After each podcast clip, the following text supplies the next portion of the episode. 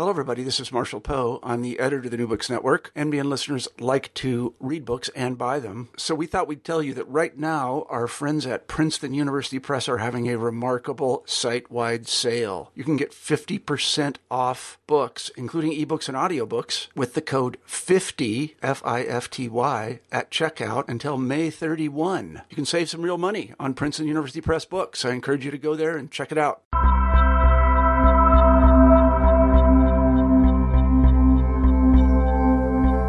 Hello, and welcome to New Books in Religion. I'm your co host, Hilary Kaell. Blood. It's more than a thing and more than a metaphor. It's an effective concept, an element with which and through which Christianity becomes what it is. Western Christianity, if there is such a thing as Christianity singular, embodies a deep hemophilia, a love of blood, even a hematology, a theology of blood that divides Christianity from itself theology from medicine, finance from politics, religion from race, among innumerable other permutations. This is the claim of Gil Anidjar's recent book, aptly titled Blood, A Critique of Christianity. It is a wide-ranging, challenging book, at times searing and at times poetic. I am so pleased to welcome Dr. Anidjar. Welcome, Professor Anidjar. Hi, Harry. Thank you for having me on, on this program. Thank you for being here. So I want to begin our discussion by way of asking you a bit about yourself, as we often do on NBIR. What drew you to study religion? Oh, that's a great question. Um, you know, I find myself uh, uh, uh, uh thinking that I I have changed very little since I uh, was uh, even a child. Um, I can't think of a moment when I wasn't concerned with things that I only later realized were called religion. I, I think I've always tried to figure out what the difference is, in fact, between what I understood to be my religion, something that I never thought of calling my religion. Mm-hmm. Uh, it was just something I was, whatever uh, I understood at different times uh, by it. Um, from other things that appear to bear, or later I learned uh, were bearing the same name. You know, one of my favorite moments coming to uh, to the United States was to go to a bookstore and find that religion and philosophy were one and the same thing. You know, in bookstores, religion, philosophy, spirituality, and I, thought, well, that makes sense, but it also totally doesn't. Uh, um, and so. I've been interested in philosophy. I've been interested in uh, in history. I've I've had the fortune to have teachers who have uh, uh, been kind of polymath themselves and uh, and also interested in uh, in numerous things of that order. And religion, for some reason, feels like one of those kind of meta category that can bring pretty much anything you want underneath. Um, and it's a it's a great object to criticize. It's a great object to uh, uh to think with, as they say. So even though I always feel a little weird saying like, well, yeah, I'm a scholar of religion. But then I feel weird when I say I'm a literary critic. I mean, my PhD is in comparative literature. I certainly feel very strange saying I'm a historian, although I was trained by, by amazing historians. So I'm not completely comfortable with any of the uh, uh, of the kind of professional affiliations, but I'm excited by all of them. So uh, uh you know, in different ways, and uh, sometimes also angry about all of them. But that's you know something else. And I think that that excitement and anger, I would I would venture to say, really comes out in this book as well as. As you were just saying, sort of the categories that we might not think of as religious, but that offer something important to think with. Right. Um, so, how did you come to this project then, in particular, Blood? So, uh, two things. Uh, uh, uh, one is that I realized that almost since the beginning of my academic uh, uh, writing career, Christianity has been very, very important. At first, as a kind of obstacle uh, I started working on medieval Spain and there were all kinds of interferences. I mean, historically, of course, Christianity runs a major interference between Jews and Muslims, if you want, uh, uh, with the Reconquista, uh, uh, you know, the uh, reinsertion of Spain into um, into Christian Europe. Uh, at the level of categories, you know, categories that we uh, wield with relative ease, like mysticism or, or philosophy or literature. Uh, and when speaking about the Middle Ages, these were categories that just made no sense um, uh, as far as I could tell. Um, so at first it was kind of a weird interference, and then I was also interested in the particularity of the Jewish Muslim, the Arab Jewish connection, for which uh, at least in recent history, or at least so it seemed at the time, uh, Christianity was also running kind of interferences in the way in which we think, oh, you know, Israel Palestine, that's such a old enmity, and uh, uh, which Christianity has nothing to do with, presumably, except of course that's you know easily recognizable as not quite being the case by the time I, I finished my PhD and started working more uh, more directly on Derrida on questions of Jewish Muslim symbiosis or however we want to call it, Christianity really came kind of center stage for for me as a problem, and um, and so by the time blood appeared, uh, I'll tell you how in a second. Um, it became clear that that was going to be a book that was going to be explicitly about Christianity as a question. And I, you know, half jokingly, that's the way I start the book.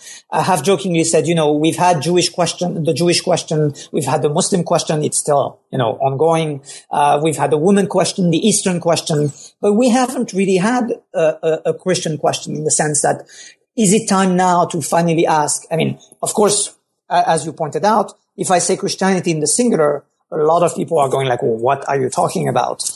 Um, but part of the problem is really if even if we're going to say there are many Christianities, we still have to think them under a particular heading, which in itself does not uh, uh, uh, bears a whole lot of uh, inquisitions, if I may use the term, uh, or inquiries that we haven't yet conducted, or at least not sufficiently so, to my mind.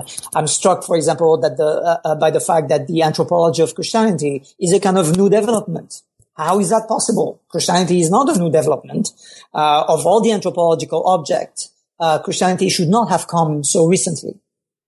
What is Christianity? What do we mean when we say, "Oh, there are many," or, or we, you know, or it's a religion just like any other? But blood came by, uh, of course, uh, uh, as pretty much everything I, I, have been doing for now more than 20 years, uh, by of Derrida who was interested in the figure of the Marrano, uh, the Marrano being the name that was uh, given a kind of uh, a derogatory name that were that was given to uh, conversos, to people who had, uh, uh, for the most part, forcefully converted or whose ancestors were said to have converted to Christianity in again medieval Spain. And Derrida deploys the figure and does all kinds of interesting things. But as I sat down to actually write something on him and the figure of the Marano, I realized that stuff I had learned when I was an undergraduate kind of came back. And the question became when Christians decided that uh, some people who were thought to have converted or who had in fact converted or whose ancestors had converted, when time came to actually decide that these were not quite good people, right, or not Christian enough, the thing they uh, attached themselves to in order to make that claim was blood. They decided that their blood, those conversos people, was not pure. And that struck me at that moment as a very, very strange idea. I mean, you could make the argument in any number of ways. You could just say, well, look, we don't like them, or they, they were Jews, or they were Muslims, so we just don't want them in. You didn't have to actually engage in a theologically problematic claim, namely that the waters of baptism do not work. Their blood doesn't change. Now, why their blood? Like you could even say all of them don't change, right? They as beings do not change. Baptism doesn't work on them, which would have been theologically strange enough. But why blood? And then suddenly a kind of incredible window opened as to how much blood there is, in fact, around us still. And um, it's the fact that uh, uh, that so much so much blood continues in modernity examples like jus sanguinis, the fact that citizenship in so many states is defined in relation to this thing that presumably comes from Roman law, but in fact doesn't. The term does, but not the significance. Uh, things like uh, blood is thicker than water. Things like kinship and consanguinity. You know, uh, blood banks. Yeah.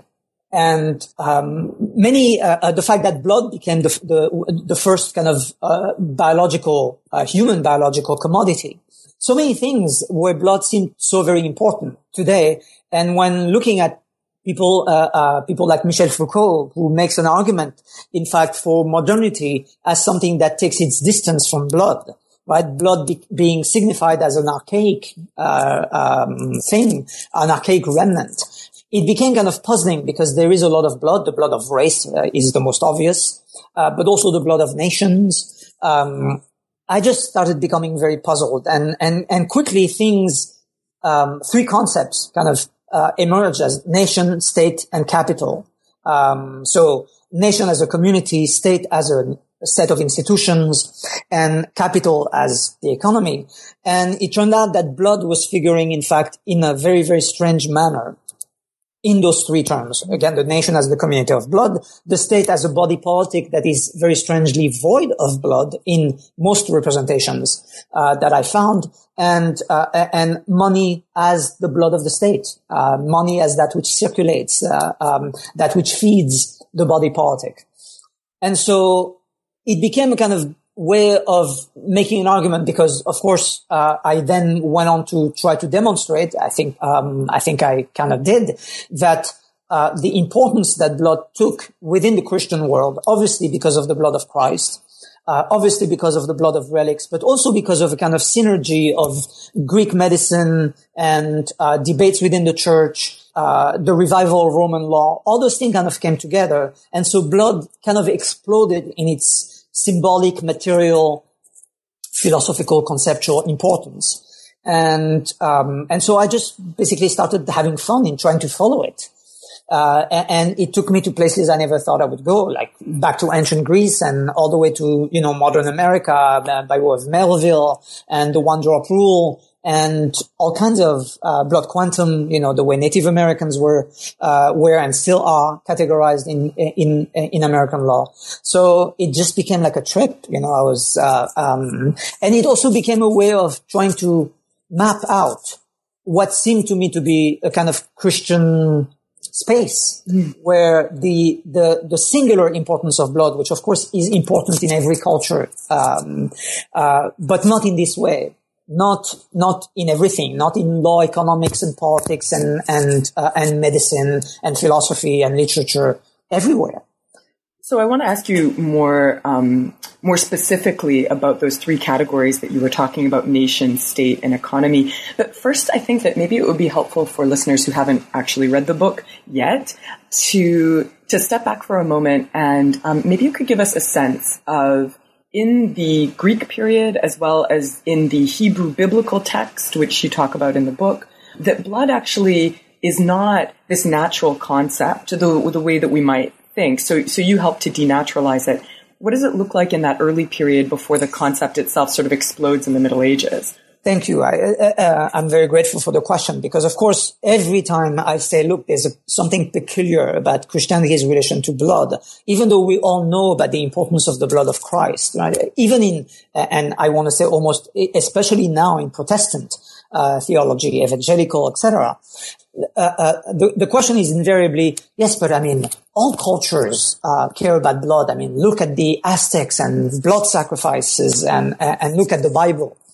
And the thing is that um, I tried, in fact, to stay away from, uh, for the most part, from sacrifice, menstruation, and murder, uh, because the association between those three themes, let's say, and blood is quasi-universal.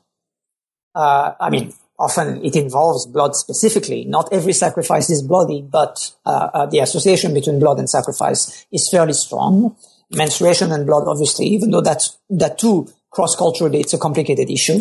And then murder.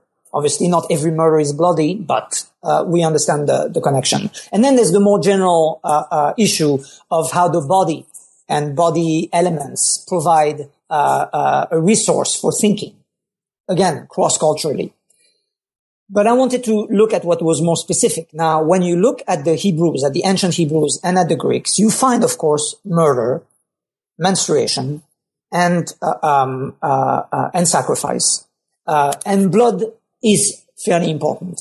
Now, what has been interesting is to realize that although the Bible is in fact much more minimalist than we think when it comes to blood, in other words, blood is much more contained, um, the amount of work of scholarship for the past two centuries that deal with blood in ancient uh, uh, Israelite religion is staggering.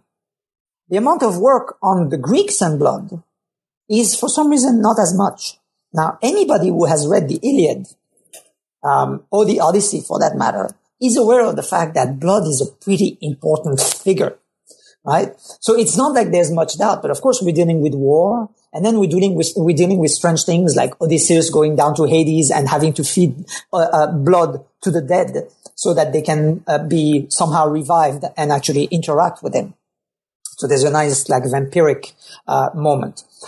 So there are all kinds of weird things, and in fact, the Greeks. Uh, um, uh, ancient Greek philosophers, for example, and I call them philosophers because that's what they were, but they were also, of course, physicians at the very same time for most of them, and natural scientists and geographers and whatever else um, actually thought of blood as quite important. Uh, um, you know, you have those uh, amazing statements from pre-Socratic philosophers: everything is water or everything is air. And I even found one who said more or less everything uh, is is uh, blood. But that is not so very frequent. Um, and still there is a kind of intense reflection on blood and of course tragedies, Oedipus, uh, is, is an obvious place to, uh, to look.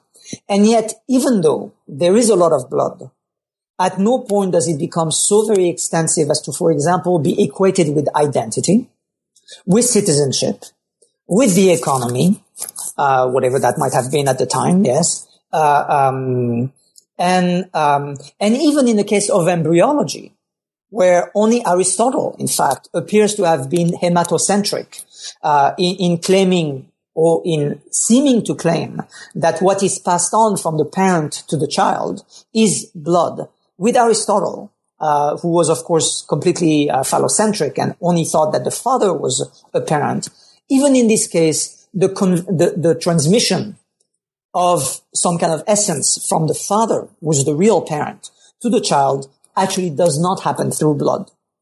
So that things that we attribute to the Greeks, uh, like flesh and blood, uh, or to the Hebrews like flesh and blood, like sorry, to the Greeks like uh, uh, consanguinity and kinship, or to the Hebrews like the notion of flesh and blood, happen to not be there at all. The Hebrew Bible never mentions the phrase flesh and blood. It's flesh and bone, as we know. Uh, um, um, now you could say, well, that doesn't make that much of a difference, but bone has never uh, become so very important. The flesh, it's more complicated, but again, that's an issue, you know, here's my flesh, here's my blood. That's something that becomes very, very important later with Christ and with interpretation of the New Testament, which is when the Eucharist kind of comes in, when questions of the relics come in. So, um, so that even with the ancient Hebrews, even with the ancient Greeks, blood, as important as it undeniably is, never uh, pervades everything. Um, and that, that's the major difference that I see between Christianity and pretty much, uh, uh, everything else. Now, that's not quite, uh, a definition of Christianity, but it is a way of trying to kind of get uh, a hold on, on its, uh, expanse, if you want as you said before, I mean, something that's so important is that these concepts of, for example, flesh and bone rather than flesh and blood are concepts about relatedness, about about kinship, that blood becomes this understanding about kinship in the Middle Ages that doesn't exist earlier, um, or at least certainly anyway, not to the same degree. Absolutely. Um, Absolutely. And it also, it also acquires a temporality that is very different. Mm. Blood becomes almost eternal, right? You can trace your bloodline until the beginning of time. In, in the Bible, flesh and bone is extremely confined to, in fact, to three generations. After that, it, it becomes some, something else. You do not trace your flesh and bone more than three generations back. That just doesn't happen. Um, and so blood acquires also this kind of peculiar, peculiar kind of almost eternity, uh, um, which again I think is very much connected to uh, to to Christ and the way He is understood uh, uh, much later than in a New Testament, obviously. So this really brings us up to the Middle Ages, right? To that period where Christ's blood and where the, the concept of pure blood, as you were talking about before, right? Sangre limpieza in Spain um, mm. becomes so important. And you also mentioned in the book, which I thought was just fascinating, the importance of William Harvey's discovery of circulation of blood, Absolutely. which becomes this sort of controlling metaphor for how lots of different processes in society, uh, as well as kinship, is thought of. So in that period, then, what you say is so important is not just the idea of blood, although that's important, but the idea of different bloods. Right. Now, you touched on this before, but I but I wanted to ask you to talk a little bit more about this moment in the Middle Ages when people start thinking about different bloods. Right. How does that come about? What does it look like? So the, the, the narrative that has been more or less uh, accepted, which is the one I kind of uh, uh, um, had to confront very early on, which really brought me to this whole project, was the notion that there's something kind of special, something kind of crazy about medieval Spaniards, because they had this crazy idea that Jews uh, had impure blood, Jews and, and or ex-Jews or alleged ex-Jews and Muslims um, um, had a different blood. Um, and you know, this kind of expands into all kinds of crazy things like, oh well, the Spaniards, you know, they like to kill bulls, and uh, and they had this crazy empire, which presumably uh, uh, over against the Protestant empires like the Dutch, the uh, uh, the British, the uh, German, the American. they were these were the kind empires as opposed to the Catholic empires that were really, really bloody. I, I love that one because it's uh, it's so ludicrous that you don't even know from where you should actually be looking at it.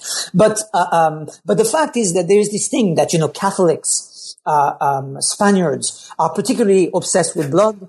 Um, and so they came up with this crazy idea in the Middle Ages, which may or may not be the origin of modern racism, um, but that's the extent of the discussion. And I really wanted to, uh, I have a friend who jokingly uh, uh, said that I was a, an apologist for the Inquisition because I, I tried to de-exceptionalize the Inquisition. Uh, um, which doesn't mean to exonerate it, um, but does mean that there wasn't something so very peculiar about the Spaniards in in making this argument about the limpieza de sangre. But really, what had happened is that Christians in the Middle Ages, with the dissemination of uh, uh, of the Eucharist, as as a sacrament, which is you know 13th century.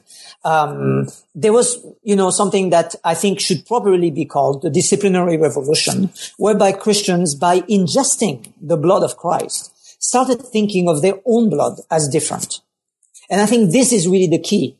That the moment you ingest the blood of Christ in the form of wine, which is also a kind of intoxicant, so it's a physical uh, feeling that one acquires once a week, once a month, once a year. It doesn't really matter how often they actually did it or how rarely. The fact is that there was something that was particularly loaded about this practice, which led Christians to uh, uh, to think of themselves as having a different blood.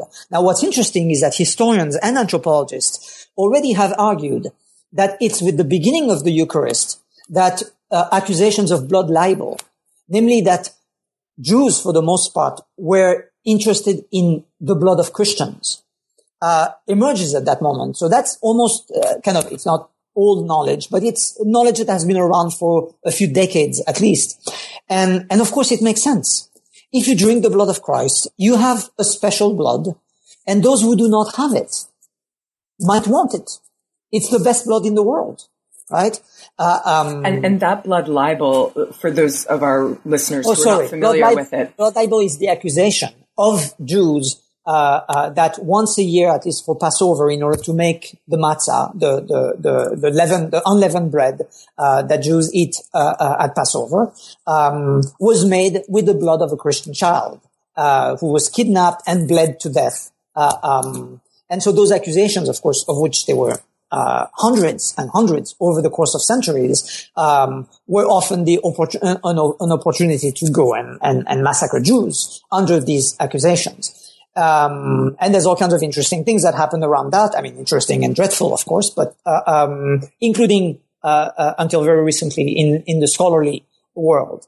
Um, the point, though, is that um, what I uh, uh, the argument I ended up making is that in the Middle Ages through a combination of uh, different things, but primarily, of course, with the consumption of the Eucharist, um, Christians started thinking that their own blood was different. And so all kinds of kind of symptomatic uh, um, uh, consequences uh, followed. And one of them was, well, if we have special blood, then they must have non-special blood. Now, in the history of racism, something has not actually registered enough, namely that Jesus, as a, as a figure, as a theological figure, is really the first human being to be granted the notion of having a pure blood.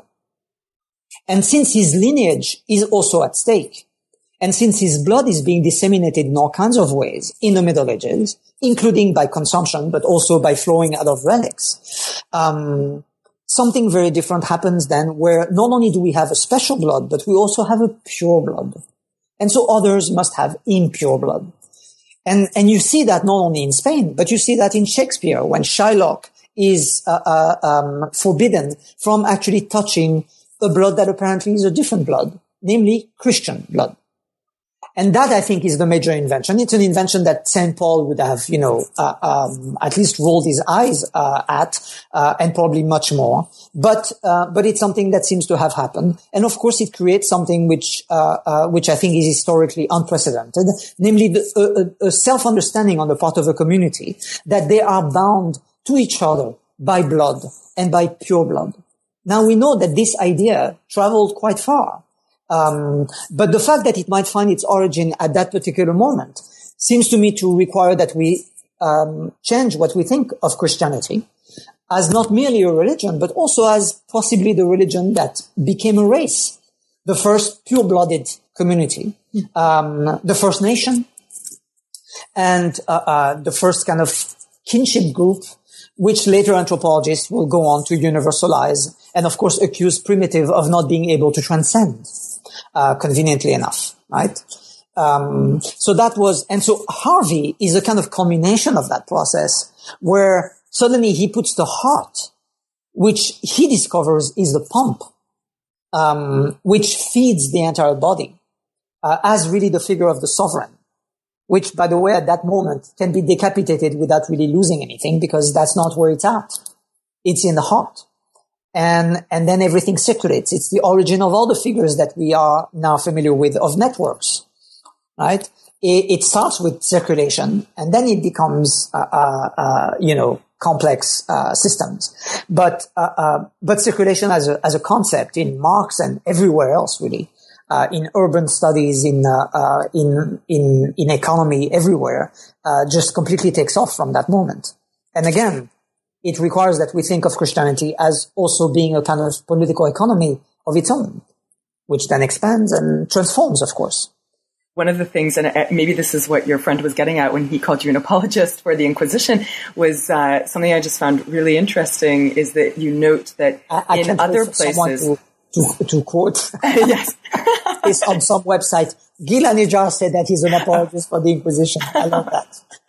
I see. Oh, I see. Sorry. Um, you know, something that, that you point out in this book is that whereas other states, I mean, England is probably the one that our listeners are most familiar with, but had already expelled their Jews. In some sense, the thing that is different about Spain is that it came late to the game. That it was actually after Absolutely. this notion of blood had really had enough time to percolate. I don't know. I'm, I'm trying to think of a, uh, given the tone of the book, a good liquid expression for what was happening. But after this notion of Co- coagulate, coagulate, yes. After this notion of of uh, blood in the Eucharist and Christianity as kinship, in some sense, mm. had coagulated sufficiently that this was the moment that then, of course, in Spain, the kind of violence against both Jews and also nobles broke right. out, and this concern about purity. Absolutely, and, and what's uh, uh, what's important is uh, uh is not only that Spain, which of course is not Spain, but the Kingdom of Castile and Aragon, etc. Uh, right. um, not only does it come late in the game, but it actually comes in a, in a strange way, um, almost soft in the game because England, the, uh, you know, the Kingdom of England, the Kingdom of France, when they expelled their Jews, they didn't give them a choice. Now, you could say, well, what kind of a choice is it? Either convert or leave. I, I grant that it's not exactly great but uh, uh, but it is a choice. In other words, this is not your life that we will uh, um, um, divest you of. It is uh, um, it is your um, we'll re- renegotiate your belonging. If you want to belong, you have to become like us. Uh, otherwise, out. Now, it's precisely because of that particular opening that then anxiety percolated, as it were, uh, um, and it became a question of loyalty. Uh, uh, a question that was formulated in theological terms. Um, but uh, um, but I do think it's important to remember that at the time it was uh, uh, it was a kind of um, um imagine today Spain being accused of being soft on immigration, right? They were kind of being soft on the Jews because they gave them a they gave them a choice. They said convert or leave.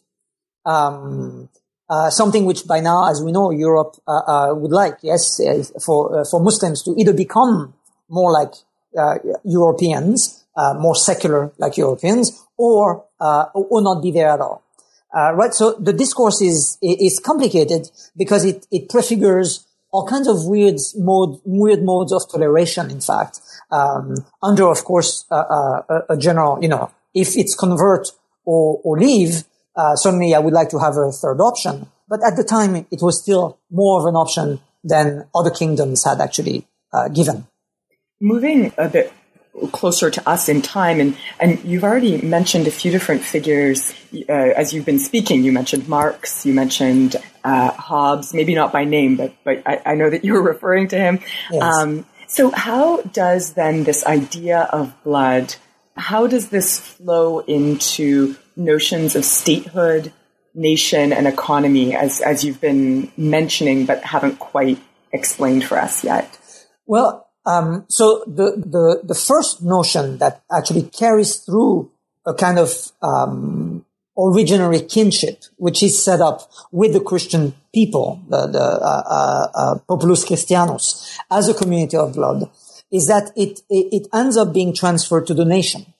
Uh, the nation is a nation of blood. And interestingly enough, since you mentioned the, the nobility, what happens in Spain, in a way, is actually at that level is uh, is on the early side, namely that the nobility does not have a, a, a privileged claim to have a special blood.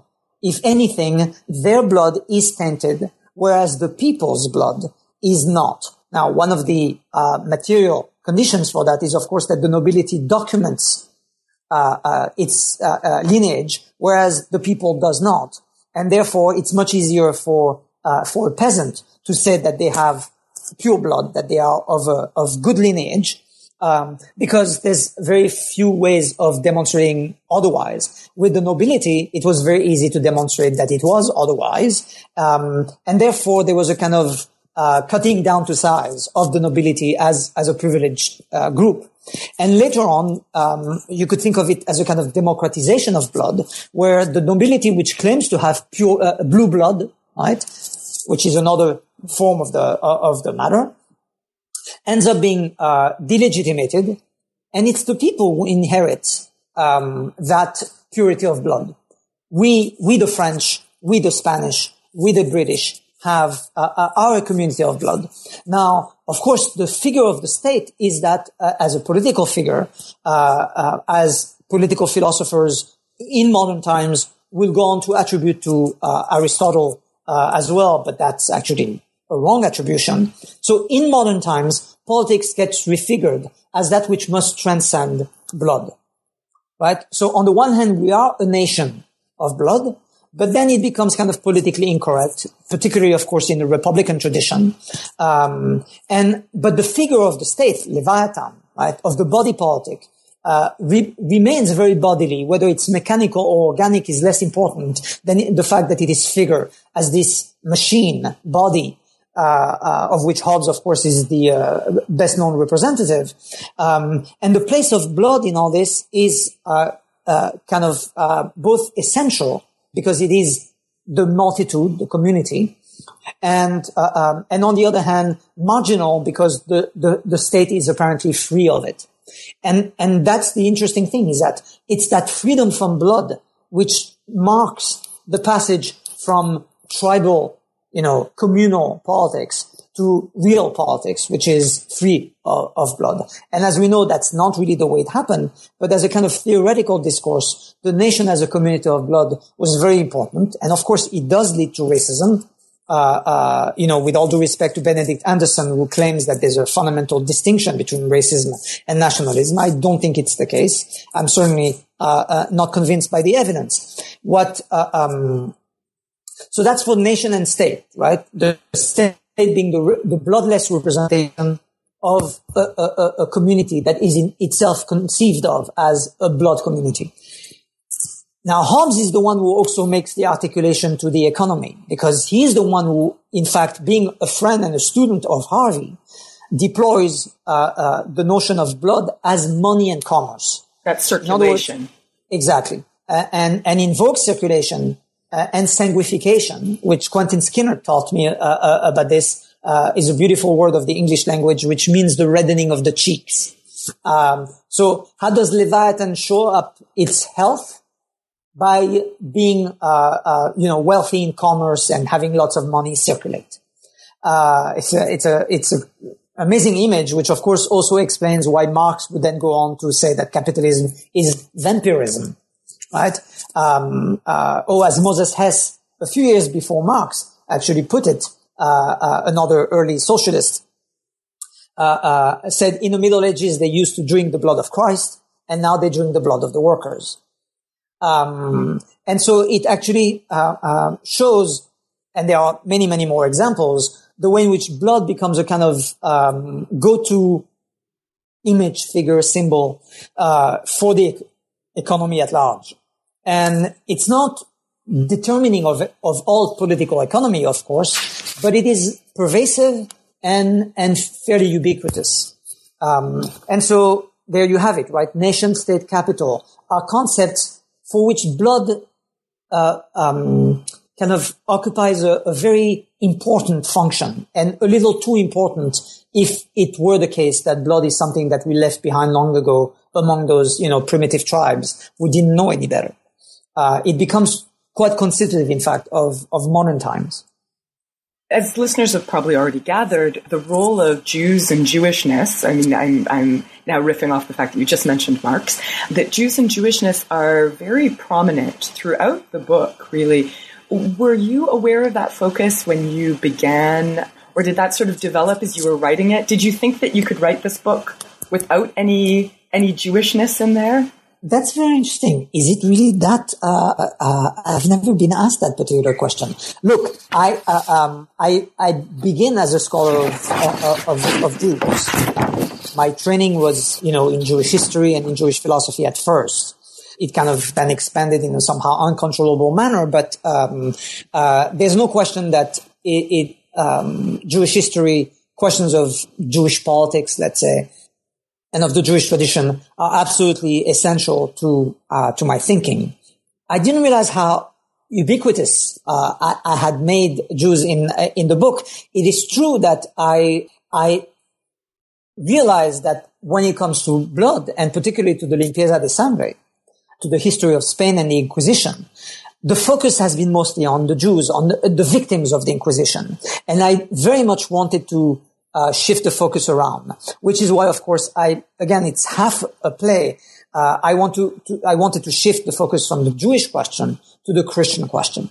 And so, of course, Jews kind of, uh, because they've been a constant foil, uh, for many of the questions that interest me, I suppose they were unavoidable uh, uh, for me to kind of mention. But I think that the, um, you know, to the extent that I can speak of my intent, um, it was really to kind of show that they're not the center, even though they may have paid a whole lot of the price of those uh, development. Um, this is not where uh, my focus actually uh, was. I really wanted to show that it is Christians over the course of the centuries who have changed the way in which they have thought of themselves, and of course with all kinds of consequences for others.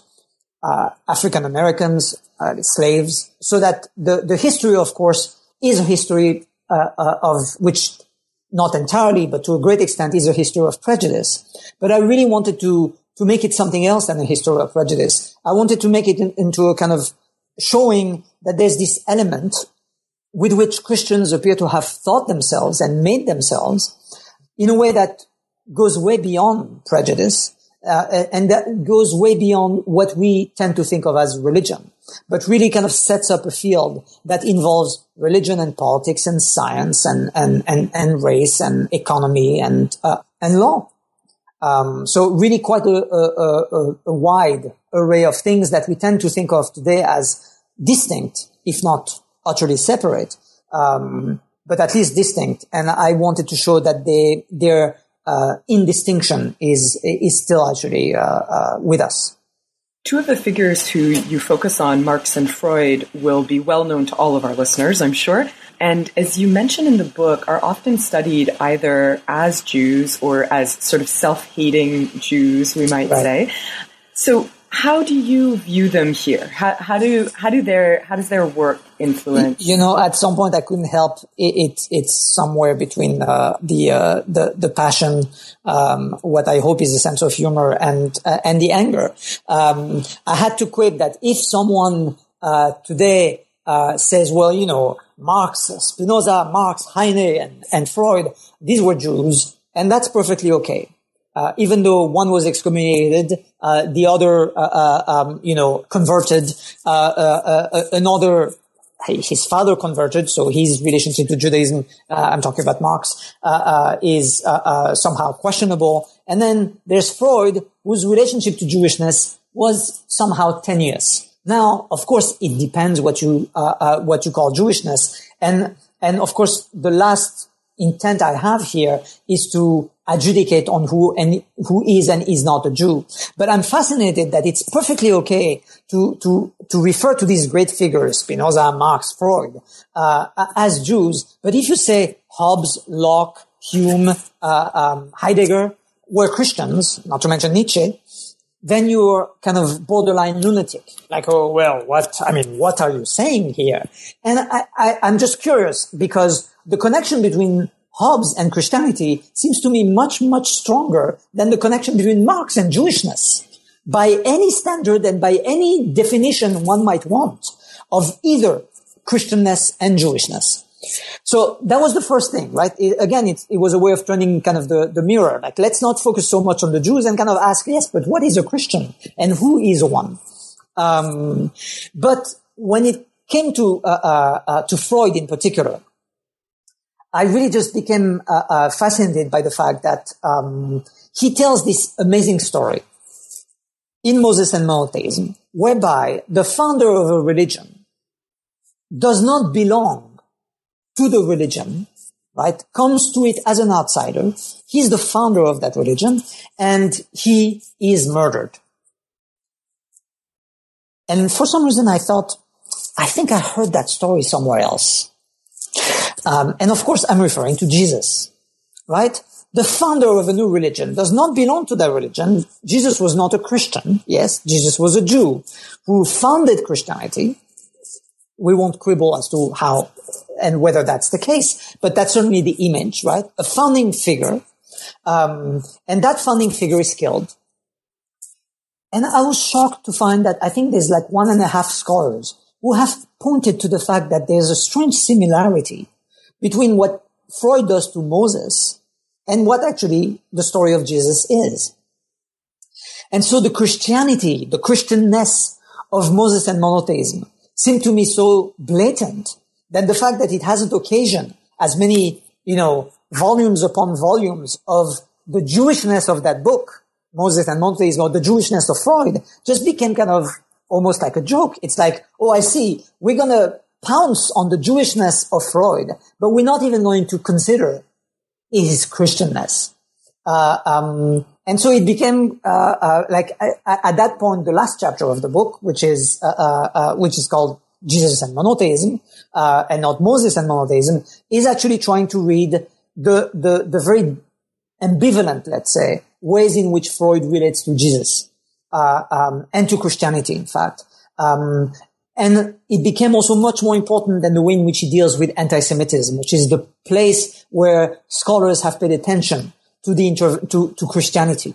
Uh, and where ostensibly that's where Freud brings it in. But of course, my argument is that the whole book is kind of steeped into a particular understanding of Christianity. One could even argue a very sharp critique of Christianity at the same time as it is also an, uh, an extraordinary adoption of the Christian narrative, right? Because the notion that the community is founded by way of a murder and the murder of a father at that, right? Which is then redeemed by the uh, alleged end of that narrative with Jesus, who's the son who sacrifices himself, right?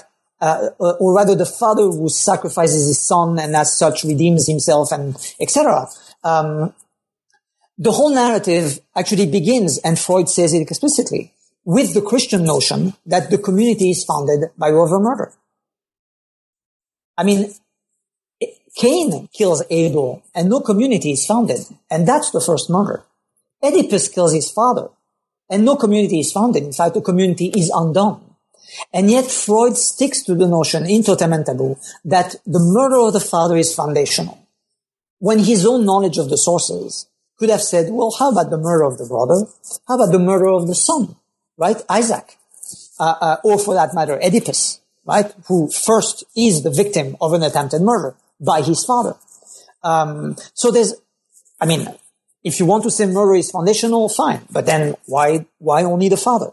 Um, and of course, it only makes sense if you have the Christian narrative in mind, whereby the murder of the father is redeemed by the sacrifice of the son. Right, and that that and so the whole community. thing becomes a, a, loop. Right. Exactly.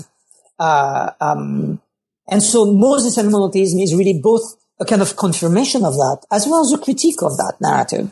And uh, uh, and it strikes me as a, as a kind of unavoidable reading of that uh, uh, of that book, which also means, of course, paying more attention to the Christianness of Freud, not so much just as an author, but as this kind of phantasmatic figure onto whom all kinds of modes of Jewishness, in all kinds of very interesting ways, uh, are projected, while not recognizing that we still have some thinking to do about Christianity, um, which I think we, we're not doing enough. We, we're still thinking with the Jews.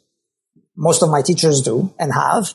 But I think there's, uh, uh, and I respect them for that, and I've learned, you know, what I could from them.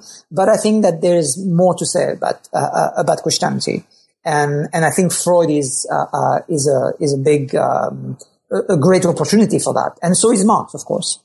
Moving on to another really in depth reading that you do in this book of uh, another classic piece, in, in, this case of literature.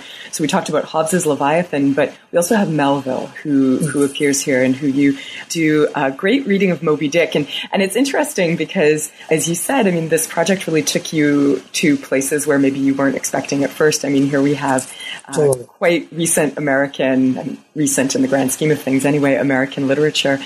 Tell us a bit about your reading of Melville. What did you find there?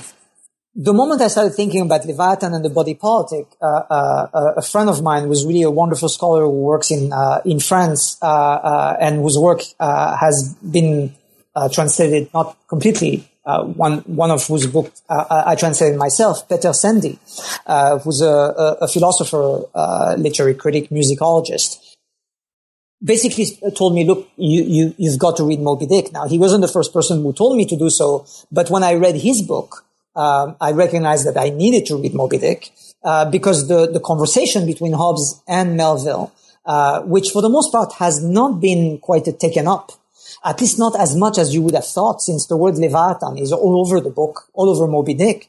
Um, and, and this within political philosophy is mostly because apparently America is a Lockean uh, country, not a Hobbesian one, which is something that doesn't cease amazing me, uh, um, given you know the permanent state of war that this country has been in for most of its history. But leaving that aside, um, I recognized that I wanted to translate uh, uh Szendy's uh, book, and I knew, of course, I couldn't do it without reading Moby Dick. So I did, and I was completely uh, uh, blown away. I mean, first, it's really it's a magnificent text. It's uh, uh it's it's biblical. It's Shakespearean uh, uh, in proportion, and um, and it's really encyclopedic, as of course every critic has mentioned. And what interested me is both the national and international dimension of of the book. But then, of course, once I started reading it, is to notice how much blood there is in it there's been people who've been doing all kinds of interesting work on, on anatomy and political anatomy in, in Melville, on race in Melville, on economics in Melville. Um, but the way in which all those are actually tied together, um, ended up being blood.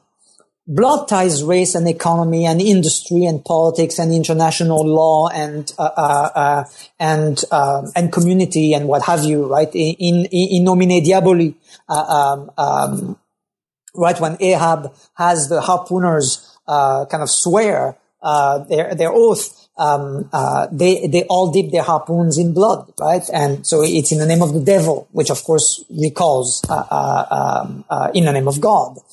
Um, but um, so once the blood kind of jumped at me from from the book, it became imperative to to to write on it, and it it, it was really uh, amazing to realize, for example, that uh, uh, Ishmael goes to sea, among other reasons, to improve his circulation, right? And to see how much concern there is for the blood, like the it's uh, um, uh, the, the well catchers um, for Melville are the original figure of blood for oil, right? No blood for oil. And Melville actually writes, I mean, it, it's Ishmael speaking at this point, who basically says, every time you turn on your lamp, which is of course uh, uh, lit with whale oil. Um, every time you turn on your lamp, remember there's the blood of uh, of basically a fisherman is in there, right? So that the notion that the blood of the the, the blood of the whale is is the oil of the lamp, and that the oil of the lamp is the blood of the workers uh, is is also uh, there, and um, and and and there are hundreds and hundreds of uh, uh, of uh, um, illustrations um, uh, of of the sort in Melville. And so I actually thought that he was summarizing. I mean, in I, I can decide whether it's megalomaniac or humble on my part to to to to say that I think Moby Dick is the original critique of Christianity, right? It's the book that puts blood at the center of the history of Christianity in all of its dimensions. And um, um, yeah, it, it was uh, kind of a, again another trip to to go down this incredible book and um, and just learn so much from it. You talk about so many other thinkers, theologians, writers. I mean, just for our audience members who haven't read the book, we've got Pope Urban II, Hobbes, as we mentioned, Spinoza, who you mentioned, Shakespeare, who got a, a quick shout out in our conversation, and that's it. Benjamin as well. Who did you, I'm really putting you on the spot here, but who did you find um, most compelling or perhaps surprising as you were working on this book? Whose voice echoes for you? Mm. Of all these writers, I mean, I think I, would have to say uh, uh, Melville. Melville was the one who really uh, um, I, I, just didn't expect to see so much. And when I started looking at the uh, at the literature on uh, on Melville, I was surprised by uh, by the, by this kind of discrepancy between the uh, ubiquity of blood in the book and the um, and its uh, almost complete absence. Um, there's a, in fact a kind of naturalness uh, to it. Um, and saying that, actually, I would say that probably the the number two. Um, is um, is someone who doesn't figure much in the book, but but remains for me very enigmatic, and it's this great um, linguist Émile Benveniste, um, uh, a French, among others. Uh, among other things, a French linguist uh, whom Derrida quotes quite a bit, who really went over the lexicon of kinship um, um, in Greek, Latin, and pretty much all the Indo-European languages and who um, never took blood as a technical term. In other words, he explored the entire lexicon of kinship in all of its complexity, which is immense. Um, and yet he never took blood as a term to be interrogated. And that to me is absolutely fascinating. Um, um, and then, of course, the last is some kind of combination between Benjamin and Derrida, which is the the uh, uh, in a way the opening chapter, um, which I by no means claim to have resolved, but I think the centrality of the figure of blood in Benjamin's writing and in the way Derrida picks it up. Um, to me, uh, uh, kind of crystallizes how enigmatic ultimately, right? Because we tend to think, well, blood, of course. I mean, who would not be concerned with blood? Uh, who would not use blood as a symbol? Who would not be concerned about blood spilling? But the level which it has reached, right? And something I didn't mention now in our conversation was that a, a big preoccupation was the way in which we think or don't think of the relation between blood and politics. I mean, I mentioned it a little bit uh, when when speaking about the fact that politics is what we think of as emancipating itself from blood, and that the moment we think of politics and blood together, we immediately have like kind of Nazi associations. But blood and politics in this country, in, in the United States, is massive. The one drop rule is, although its strictly legal history is not very long, its uh, effective history is much longer. The fact that you could be deemed a, a black man, a black person, by virtue of some claim that you had any amount, amount unverifiable, by the way, since there was no way of measuring, uh, of, of black blood, so-called, um, has a long, long history, uh, in, in, this country. And it, it is the, the political history of this country. So the fact that we separate blood and politics, even when it is completely blatant, uh, um, seems to me to really come and, and be fully crystallized in in the kind of this encounter between Derrida and Benjamin over a reading of this short and enigmatic text that Benjamin wrote, where blood has a, a kind of disproportionate role, really, but also disproportionately enigmatic. And Derrida picks it up, doesn't really resolve the enigma. Uh, in fact, I would say he intensifies it. Um, and so that was that was also very uh, important to me. But I'd have to put Melville first not in preparation for our talk, but just recently I picked up some of the work of anthropologist Circe Sturm, who works on Aboriginal people in the United States and these questions about law and blood and the way that that works in terms of both cultural identification, but also legal codes and treaties Absolutely. and all these kinds of things.